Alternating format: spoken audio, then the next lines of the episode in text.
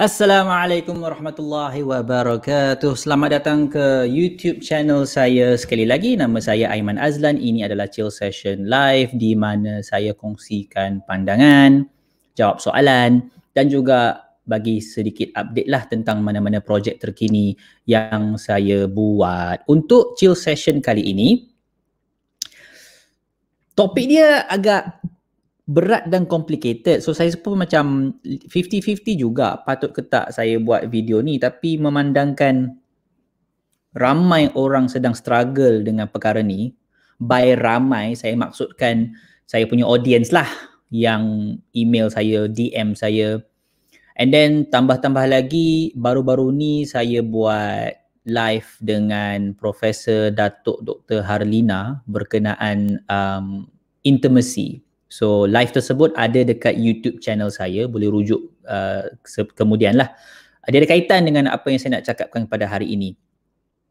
So topik dia adalah tentang suami isteri. Khususnya suami wajib mendapat khidmat sepenuhnya daripada isteri ataupun isteri memang wajib berkhidmat untuk suami. Dan isunya di sini bukannya tang berkhidmat tu sebenarnya. Nanti saya terangkan eh. Isunya di sini adalah naratif ini kerap kali dibuat satu hala. Itu isu dia. Faham eh? Itu isu dia. Isu dia bukan berkhidmat. Berkhidmat tu tak ada masalah. Okey, nanti saya terangkan apa maksud saya berkhidmat tu apa dia. Cuma isu yang saya tak okey di sini adalah naratif ini satu hala. Isteri kepada suami. Satu hala je.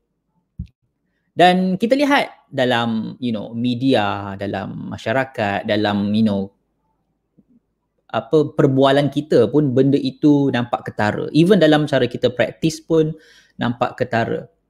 Okay. Tapi sebelum saya mula, saya nak establish beberapa perkara dulu supaya um, tidak ada sebarang salah faham dari segi sudut fundamental. Fundamental dia macam ni. Okay. Ini memang uh, saya setuju dan saya rasa kalau ikut kepada asas agama pun it's it's sort of macam tak ada tak ada isu lah. Yang pertama, ya, lelaki adalah ketua keluarga. Established. Okay? Established. Jika anda melihat dari dari segi uh, sudut agamanya, established lelaki adalah ketua keluarga. Itu saya setuju, anda setuju kalau kita ikut kepada sudut uh, you know sunnah agamanya memang itulah keadaan dia. Tapi, ha, tapi apa maksud ketua keluarga? Ah di situ kita kena go perinci lagi lah. Tapi kita establish lelaki memang ketua keluarga. Dialah ketua. Dialah kepala dia. Alright?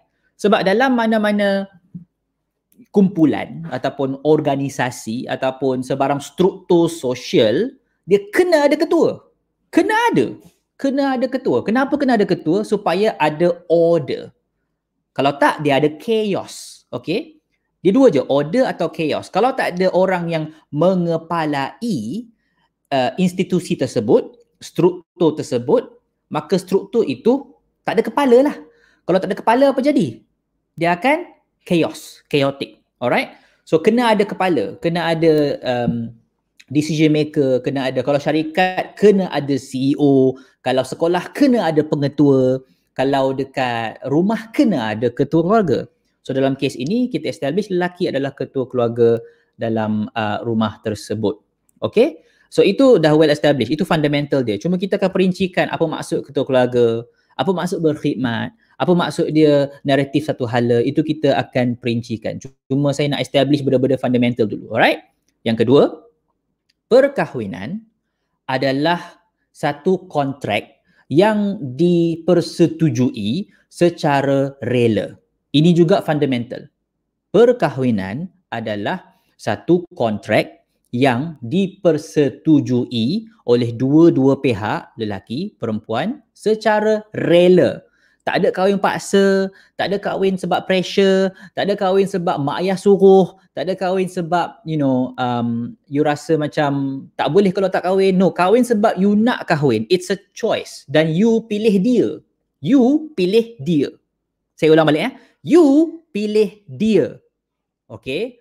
So tak ada nak kata, oh, oh mak saya paksa saya kahwin dengan dia, saya tak berkenan pun. Ayah saya paksa saya kahwin dengan dia, saya tak berkenan pun. Tahu, itu tidak diterima dalam agama in terms of apa perkahwinan tu. Perkahwinan tu perlulah dibuat dengan rela, dengan hati terbuka. I mean, mak ayah boleh cadang, tak ada masalah. Tapi nak paksa anak kahwin tidak boleh. Itu saya terangkan dalam chill session sebelum ni lah.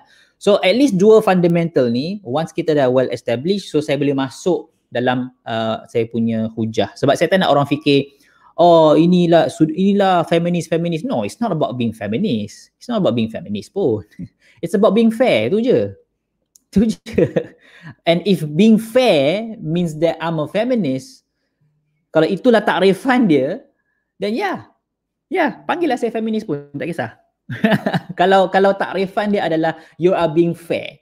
Okay. Fair tu pula bukan bermaksud 50-50 tak. Fair tu adil maksudnya you letak benda pada tempat dia. You letak benda pada tempat dia.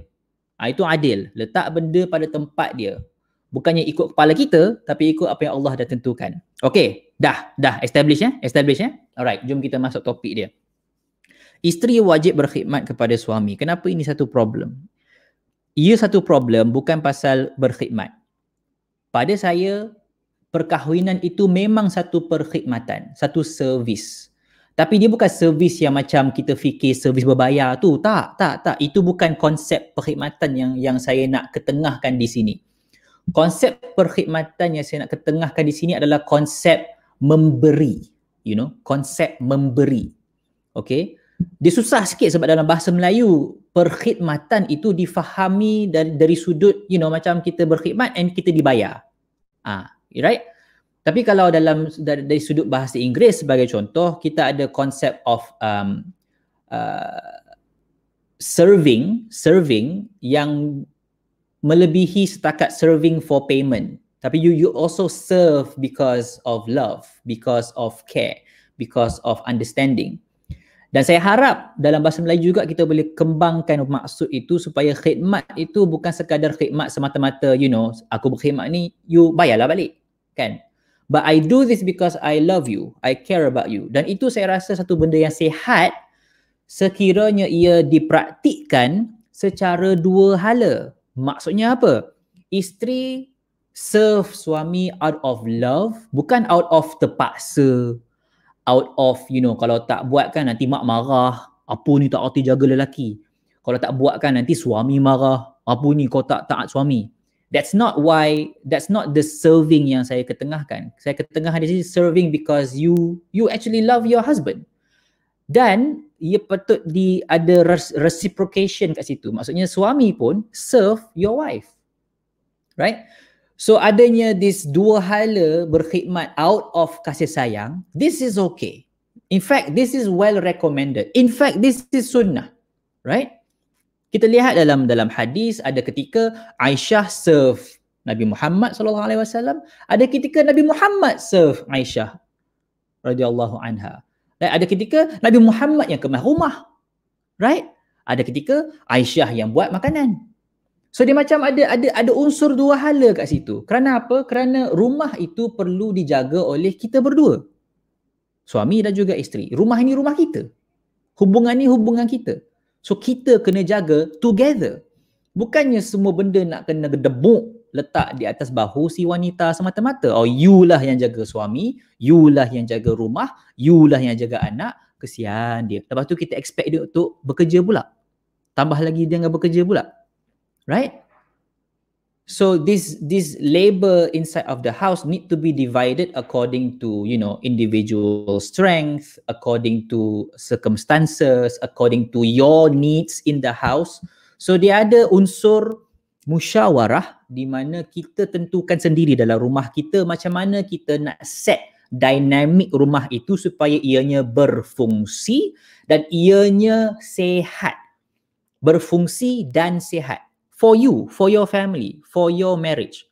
Sebab kita tak boleh nak copy paste je tau. Tak boleh nak kata, oh dekat rumah dia dia buat macam tu, maknanya aku copy paste untuk rumah aku buat macam tu juga. Dia tak boleh macam tu. Setiap rumah dia ada resipi dia yang tersendiri tetapi menggunakan prinsip yang sama. Prinsip dia adalah prinsip kerjasama.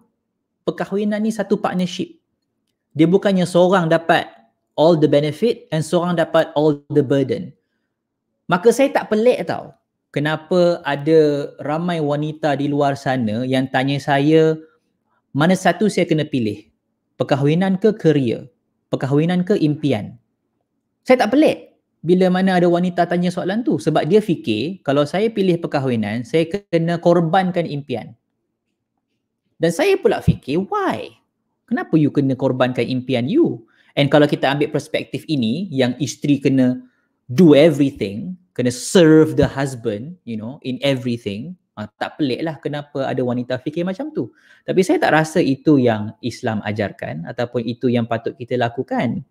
Kerana kita lihat contoh-contoh yang Nabi Nabi buat lain. Nabi juga apa meringankan beban isteri dia di rumah. Nabi juga um, berikan masa dia untuk isteri dia. Nabi juga considerate kepada keadaan isteri dia kalau isteri dia like apa sakit ke apa ke. Nabi considerate. Nabi considerate.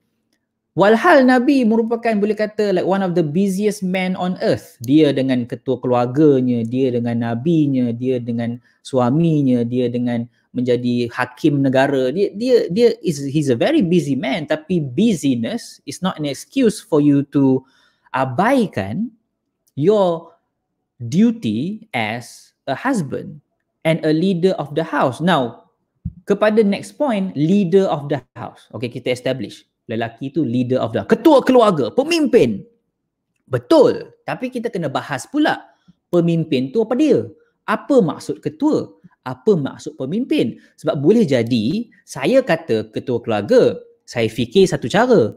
You kata ketua keluarga tapi you fikir cara lain. Sebab kita boleh guna istilah yang sama tetapi kita boleh maksudkan makna yang berbeza. Kerana apa? Kerana kita punya upbringing, kita punya kefahaman, kita punya penimbaan ilmu, kita punya pengalaman peribadi, ada macam-macam faktor dia. Tapi kita kena jelaskan apa yang dimaksudkan dengan menjadi pemimpin. Okey, di sini kita default kepada benda yang mungkin ramai orang tahu. Siapa di sini yang pernah like pergi kursus kepimpinan ke atau pernah baca buku kepimpinan ke atau pernah apa-apalah you boleh pergi kat library tu atau pergi dekat bookstore tu cari je bahagian leadership tu mesti ada punya buku pasal leadership. Dan dalam buku tu mesti ada punya types of leaders.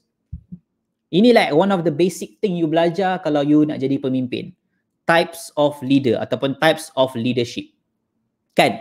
Siapa sini yang pernah like pergi kursus pengawas ke yang pernah pergi kursus kepimpinan ke waktu sekolah dulu kan? Mesti ada sentuh benda ni. Dan dalam teori leadership dia ada perincikan yang leadership ni ada banyak jenis so dia bukannya bila kita kata oh dia ketua keluarga maka kita semua faham satu jenis sahaja no leadership ada banyak jenis now persoalan dia yang nabi ketengahkan dalam sunnah baginda sallallahu alaihi wasallam adalah leadership jenis apa?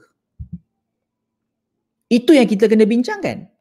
Now kita tak ada tak ada masalah dengan mengatakan lelaki itu leader tapi kita kena bincangkan leadership yang macam mana kerana kita tahu leadership itu bukan satu jenis saja. Kita ada leadership yang auto auto apa nama? dictator, dictator. Ha, authoritarian, ha, authoritarian leadership. Authoritarian leadership, dictator. Maknanya ikut cakap aku kalau tak aku lempang sebiji. Ikut je cakap aku. Jangan banyak tanya. Ikut je cakap aku. Aku ketua. Ikut je cakap aku. Tak ada tak ada bincang-bincang. Tak ada tak ada tak ada tak ada apa disagreement disagreement. Semua ikut cakap aku. It's my way or the highway. Authoritarian leadership. Buat apa aku suruh. Sudah. Jangan banyak cakap. Ha, itu one type of leadership. Adakah itu yang Nabi ketengahkan sebagai ketua keluarga? Kena explore tu. Right? Para lelaki sekalian yang bakal menjadi ketua keluarga ataupun sudah menjadi ketua keluarga. What type of leaders are you? Adakah anda leaders yang Nabi sebutkan dalam sunnah baginda ataupun yang disebutkan dalam Quran? Or otherwise, another type of leadership kita panggil sebagai authoritative. Tadi authoritarian. Okay, itu dictator. Authoritative ni dia dia menaikkan orang dengan leadership dia. Authoritative. Dia bagi dia bagi sedikit authority kepada orang di bawah dia. Ada ada rasa otonomi di situ. Mereka being empowered dengan adanya leaders macam ni. At the same time, ni bukan leader yang lembek. Bukan yang nak kata dia ikut je cakap orang. No. dia ada pendirian, dia ada penegasan tetapi at the same time dia ada juga ruang di mana kita boleh bincang. Kita boleh ber, berbeza pendapat. Dan saya mendengar you punya pendapat dan saya consider you punya pendapat, saya consider you punya point of view. Itu dipanggil authoritative, authoritative leadership. Okay? Dan ada leadership ketiga, laissez-faire. Laissez-faire ni apa? Ha, laissez-faire ni lepas tangan. Ha, buatlah apa hang nak buat. Tak apa, let, let. Aku chill, aku chill. Aku leadership yang chill. Go with the flow je. Yang risau. You buat je, buat je. Ha, nak buat apa? Buat je. Risau. Ha, buat je. Ha, you nak apa? Buat je. Itu lepas tangan. Itu juga sejenis leadership style. Right? Now, dalam dalam perbincangan ni, dia adalah dia punya mazhab dia. Ada mazhab yang kata, oh, you kena ubah-ubah cara leadership you ikut keadaan. That's one type. Ada type yang kata, you you kena consistent. That's one type. Whatever it may be, kita ada tiga jenis. Now bila kita kata leadership in terms of uh, the general concept of leadership tu apa maksud dia? Adakah maksud leadership ni adalah kau ikut cakap aku je. Jangan banyak cakap. One type of leadership ataupun leadership kedua saya ada vision kepada kita punya movement ini tetapi saya nak dengar you punya pandangan. Berikan input you, saya nak tahu. Kalau saya buat salah, bagi tahu. Kita bincang sama-sama. Authoritative. Ataupun yang ketiga, buatlah apa nak buat, tak apa, chill, relax, aku okay je, aku okay je, ni risau, aku okay je. Leadership, leadership style ketiga. Now, one, two, three, which one yang you nak dalam keluarga you? Which one you nak dalam keluarga you? So, berbalik kepada isu isteri berkhidmat kepada suami, what type of leadership yang akan menyebabkan perkara itu menjadi perkara yang positif dan bukan negatif terhadap si isteri? Because berkhidmat there's no problem with it seperti mana kita dah bahaskan uh, sebentar tadi kan i don't have a problem with berkhidmat jika ianya dua hala but what type of leader yang akan menyebabkan perkhidmatan itu menjadi perkhidmatan yang yang yang organik yang dua hala yang harmoni dan bukannya satu hala bukannya seorang je dapat semua benda and seorang lagi ni asyik kena sacrifice je what type of leadership will produce that kind of environment in the house? That is a question. Now, I have an answer of my own, tapi saya tak naklah jadikan ini sesi you kena ikut cakap saya pula. Ha, tiba-tiba aku pula jadi authoritarian. I want you to to think about it, okay? Anda sebagai lelaki, you have to understand and you have to decide what kind of leader do you want to be. Tak kisahlah you dah kahwin ke belum you will become a leader of your house. So, decide nak jadi leader macam mana. Bagi wanita pula, and you also have a decision. You have a decision to choose what kind of leaders you want in your house. Okay, you nak leader macam mana? Right? And nanti bila anak you dilahirkan, anak you akan mendapat leader yang begitu atas pilihan anda. Okay, it's a choice. Now, let's say, oh, I made the wrong choice. What should I do? Well, you can correct the course, you know, like buat sebarang perubahan sekiranya boleh. Alright? Or you can make the most difficult choice. But I don't want to go there lah. But it's still a choice. It's still a choice. And it's not like a laughing matter or a light matter. But at the end of the day, it is still a choice. Whatever choice you make, you have to understand two things. Number one, you can make the choice. And number two, you will be accountable and responsible for that choice dua benda pasal choice. You buat choice tu. It's your choice. And number two, you are responsible and accountable for it. Now, benda yang saya sebut ni tak semua senang. Actually, semua benda yang saya sebut ni susah. But it's part of the reality of being an adult. Menjadi seorang dewasa yang kita kena hadapi. Semua orang dewasa akan hadapi dilema ini. Dia tak hitam putih macam mana waktu kita kanak-kanak dulu. Waktu kita kanak-kanak kan semua benda hitam putih. Aku nak, aku tak nak. Aku dapat, aku tak dapat betul salah. Tapi bila kita semakin tua, semakin tua, semakin tua, kita sedar sebenarnya dunia ini lebih kompleks. Kan? Perasan tak? Dunia ini lebih kompleks. Ada banyak lagi like, benda kena consider. Ada banyak lagi faktor yang kita kena ambil kira. Kena banyak lagi like, kena buat calculation in terms of um, choice A, B, C, option A, B, C. But that's the reality of life. And part of being a responsible adult is to understand the reality and to live by this reality. Dan bukannya hidup dengan angan-angan fantasi kita mengharapkan yang dunia ni akan ikut apa yang kita fantasikan tu. Tidak. Dunia ini takkan ikut fantasi kita. kita kena make sure yang kita punya pemikiran tu ikut dunia, ikut realiti dunia, ikut sunatullah yang Allah dah tentukan. Dan kalau kita boleh sinkronisekan dua benda tu antara sunatullah, bagaimana realiti kehidupan sebenarnya dan cara kita berfikir match dengan realiti itu, di situlah kita boleh dapatkan resonance lah kalau kalau ikut kalau ikut teori fiziknya, resonance dan kita boleh jadi sebati dengan kehidupan seadanya. Bukannya kehidupan ni satu hal satu benda tapi kita punya fantasi ni benda lain. Kita hidup dalam fantasi kita. Walhal kehidupan berjalan seperti biasa. Right? So it's a it's a tough it's a tough thing to to reconcile. But just because something is tough doesn't mean it is impossible. Hanya kerana sesuatu itu susah tidak tidak bermakna ianya mustahil.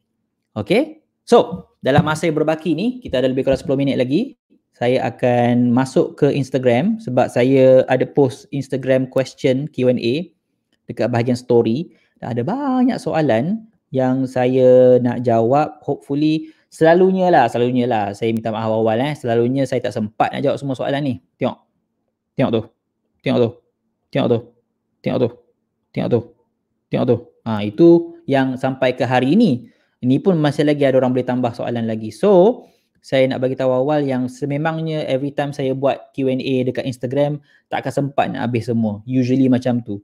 So hopefully dengan adanya macam live session ini ke dan insyaallah saya akan buat satu lagi like uh, inisiatif baru yang membolehkan anda kalau katakanlah anda nak sangat tanya saya soalan dan anak anda nak soalan itu dijawab dengan cepat segera ataupun nak ada priority ada cara dia um, nanti saya akan umumkan kemudian lah itu projek terkini saya insyaAllah dalam esok lusa saya akan umumkan ya. Alright, soalan pertama. Macam mana nak tahu yang he's the one melalui ta'aruf dan PKP yang membataskan segala-galanya? Help. Oh actually saya dah terangkan dah dalam chill session yang sebelum ini. Um, you search dekat YouTube saya, um, search pasal bagaimana nak cari calon waktu pandemik. Ha, ada. Saya rasa dalam chill session dalam 2-3 episod sebelum ni ada saya bahaskan tentang macam mana nak cari calon sewaktu pandemik ni. Okay? Dah tunang. Bila masa sesuai nak bincang pasal anak?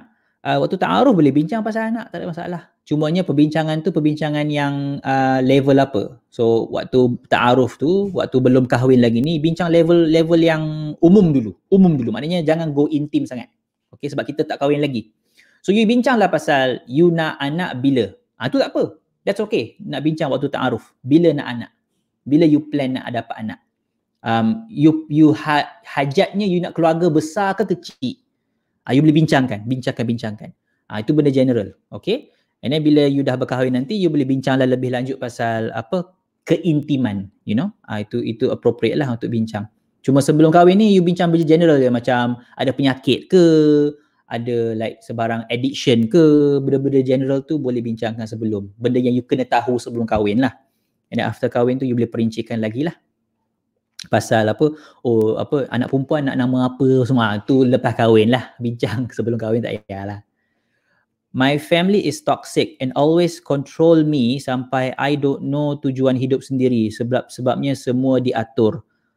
Well I'm sorry to hear that. Um nampak gaya macam you sudah I don't know I'm just I'm just macam tengok you punya profile picture ni nampak gaya macam you mungkin umur 20-an awal 20-an saya bukan stalker ke apa ke no no no I'm just I'm just just just, just by observation sajalah. I think umur you mungkin 20-an for sure you bukan sekolah rendah sebab you tak nampak macam budak-budak but you mungkin sudah umur university level lah. So I would say that yang you merupakan seorang dewasa. You are an adult okay And it's quite sad yang ada situasi di mana you dah dewasa dah, umur dah 20 kan, tapi masih lagi di, dikawal oleh keluarga dari segi ke, keputusan hidup you. Um, I'm sad to say but it's it's it's not the first time yang saya dengar perkara ini. Saya dah mendengar benda ni banyak kali dah di mana anak-anak komplain yang dia tak boleh buat keputusan sendiri walaupun umur dia dah 20, 25, even umur 32 pun ada lagi yang masih lagi dikongkong oleh mak ayah dia which is not good. Which is not good sebab parenting ni dari sudut asas dia adalah kita nak membina anak untuk menjadi independent dan ada ketikanya kita memang kena let go sebab anak akan ada this desire untuk nak untuk nak berdiri atas dua kakinya sendiri Dan sebagai seorang parent yang muda, I'm not like uh, par- anak saya baru umur 6 yang sulung tu. So tapi tapi even anak saya yang umur 6 tu pun saya dah nampak sedikit pattern dia tu sudah mula emerge. Pattern dia apa? Pattern dia adalah anak saya perlahan-lahan dia nak dia nak independent. Ha, dia nak independent. Contoh, waktu anak saya lahir, everything dependent. Maknanya dia bergantung sepenuhnya kepada saya. Itu waktu lahir. Tapi perlahan-lahan, perasan tak parents, siapa yang parents kat sini ya? Perasan tak anak kita tu lama kelamaan dia dia kurang dependent, kurang dependent, kurang dependent. Contohnya, dulu semua benda kita kena buat. Makan kita kena suap, mandi kita kena mandikan, tukar lampin, cuci berak kencing dia kita kena buat. Dia muntah kita kena cuci. Dia dia dia, dia nak terbalik badan dia pun tak reti kita kena buat. Kan kalau terjatuh kita kena angkat. Semua benda tu kita kena buat. Tapi perlahan dia akan buat sendiri. Dia akan mula makan sendiri, dia akan mula cuci berak kencing dia sendiri, dia akan mula berdiri sendiri, jalan sendiri, dia akan mula untuk apa nama uh, main pun main pun kadang-kadang dia boleh buat sendiri dah lepas tu kan So so perlahan-lahan kita nampak. And then bila dia dah meningkat lebih tua, dia dah mungkin dah masuk sekolah rendah, kita nampak dia dah mula macam nak nak lebih kepada kawan dia daripada kita. Dah meningkat remaja kan, dia dah lebih kepada kawan dia daripada kita. And then dia dah masuk college, university, ha, lagilah kita nampak dia lebih kepada nak kawan dia kepada kepada kita. So this is a normal transition of life.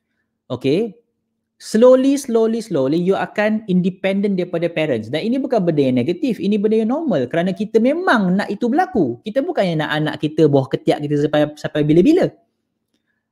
Even burung pun kalau you perhati burung yang jenis apa uh, bersarang yang yang uh, rely on sarang awal-awal memang dia memang tak buat apa anak burung tu. Dia je nganga je.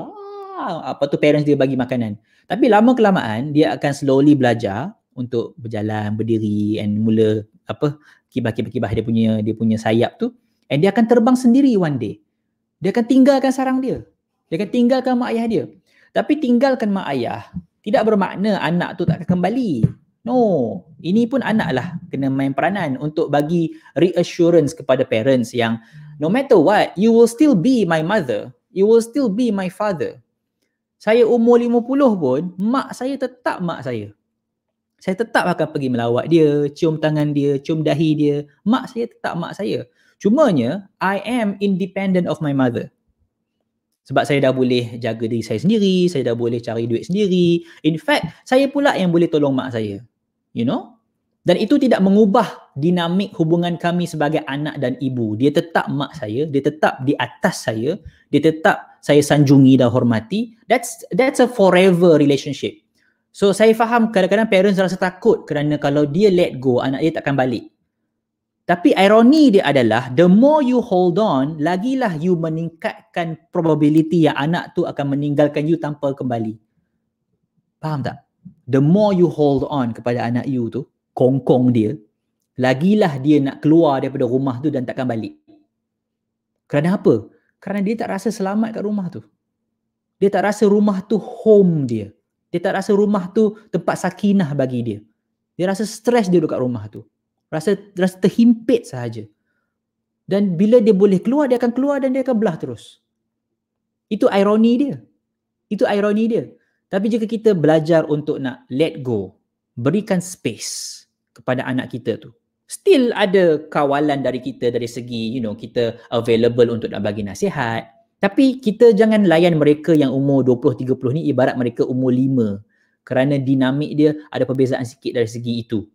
Mereka no longer 5, no longer 3, no longer 2. They are more independent now. They are adults.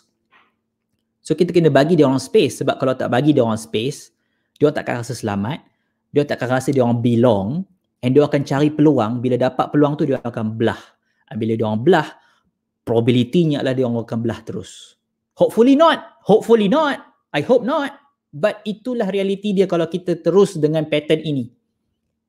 Ini ironi yang yang ironi lah saya panggil ironi kehidupan eh yang parents parents mungkin kena kena hadapi di mana dia sayang anak dia, dia nak pegang anak dia, dia nak dia nak dia nak dia nak protect anak dia selama-lamanya tapi dengan dibuat macam tu, lagi banyak dibuat macam tu, lagilah anak dia nak lari daripada dia. Ironi kan? Ironi kan? Asalnya dia tak nak anak dia lari daripada dia. Dia nak anak dia sentiasa di situ. Tapi lebih dia kongkong, lebihlah anak dia akan lari dari dia. Tapi kalau kita bagi anak kita space, hormati, hormati space anak kita. Ironi dia, dia apa tahu? Yang kita takutkan anak kita akan belah dan tinggalkan kita, actually dia akan datang balik. Kerana dia merasakan kita respect dia. Dia merasakan kita kita sediakan ruang untuk dia rasa selesa. They feel belong in the house. Therefore, dia orang terbang jauh macam mana pun, dia akan kembali balik ke tempat tu. Kerana mereka rasa dunia ini luas betul tapi hanya satu saja rumah untuk saya yang asal iaitu rumah mak ayah saya. So saya walaupun saya dah terbang sejauh-jauh sampai Kanada, dah dah menjelajah uh, negara-negara lain, bila kata rumah saya kat mana, still saya cakap rumah saya dekat rumah mak ayah saya. Saya ada rumah sendiri. Ya, yeah? this is my this is my second home. This is my family yang saya bina. Tapi in terms of my primary home, rumah asal saya still rumah mak ayah saya. Faham beza dia? Bukan saya nak kata saya nak balik rumah mak ayah saya. Tak, tak. Saya still akan stay kat rumah saya. But then rumah asal saya dalam hati saya still rumah mak ayah saya. Itulah tempat saya membesar, tempat mak saya jaga saya, tempat saya kena rotan, tempat saya kena denda, tempat tempat saya uh, macam-macam lah pengalaman kat rumah tu.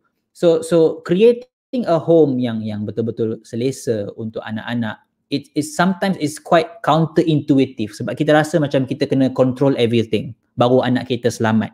Actually no.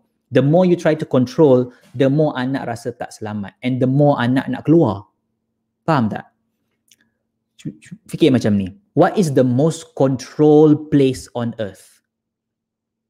What is the most controlled place on earth? Penjara. Cuba fikir. That is the most controlled place on earth. Penjara.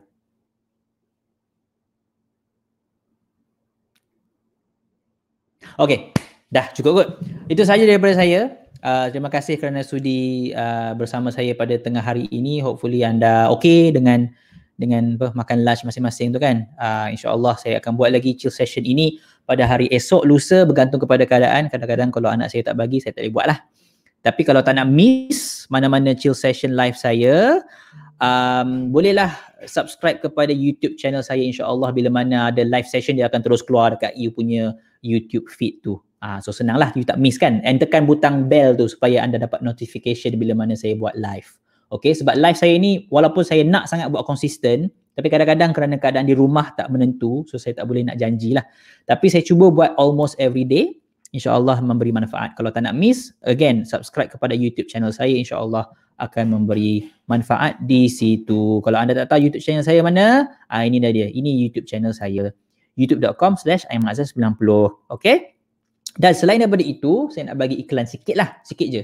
Saya akan sambung saya punya webinar series hari Jumaat ini dengan tajuk yang terakhir iaitu pasal parenting Ha, kita cakap pasal parenting tadi kan. So adalah uh, sedikit perkaitannya dengan tajuk pada hari Jumaat ini. So hari ini hari Selasa, Rabu, Kamis, Jumaat. So ada lebih kurang tiga hari lagi. Saya akan sambung siri kahwin saya dengan topik terakhir iaitu topik tentang parenting. Kalau anda miss siri kahwin ni, jangan risau. Siri kahwin ni dibuat berulang-ulang. So akan ulang lagi, jangan risau. Cumanya next one, saya mungkin akan modify sikit. Biasanya macam tu lah, saya akan fikir macam mana saya nak boleh berikan impak lebih baik. Tapi bagi mereka yang sudah daftar sebelum ini, sebarang modifikasi, sebarang penambahbaikan anda akan boleh dapati secara percuma kerana anda dah daftar sebelum ni, anda tak perlu daftar lagi dah. So itu special dia. Kalau anda daftar dari awal, tak kisahlah harga webinar saya berubah harga apa ke, anda tetap boleh join secara percuma menggunakan pendaftaran anda yang dulu-dulu tu. So itu cara saya nak bagi penghargaan lah kepada mereka yang daftar daripada dulu. Saya start ni awal awal tahun lagi. Ada orang yang stay, yang ulang-ulang banyak kali. Ada juga orang yang baru tahu, so tak ada masalah. Um, better late than never. InsyaAllah kalau anda miss sesi kali ini, sesi depan akan ada. Jangan risau. Sesi depan kita buat special, kita buat live sahaja. Live sahaja. So saya nak kalau boleh kita hadir secara live, kita boleh bincang secara live, kita boleh buat soal jawab secara live. Tapi kalau anda miss live session itu, again, jangan risau. Anda boleh join the next live session secara percuma sebab anda dah daftar lah sebelum tu. Best kan? Alright, kalau nak daftar boleh pergi ke website saya ini aimakazlan.com slash kahwin. Ingat Jumaat ini kita cakap pasal parenting eh. Parenting. Itu sahaja daripada saya. Ins- apa ni? Oh ada soalan. Oh minta maaf ni saya tak sempat nak jawab soalan kat kat kat comment section. InsyaAllah next time. Next time saya akan buka soalan kat komen pula. Okay. Itu sahaja daripada saya. Assalamualaikum semua. Have a good day. I'll see you tomorrow, the day after or whenever I have another chill session. Assalamualaikum semua. Bye. Peace.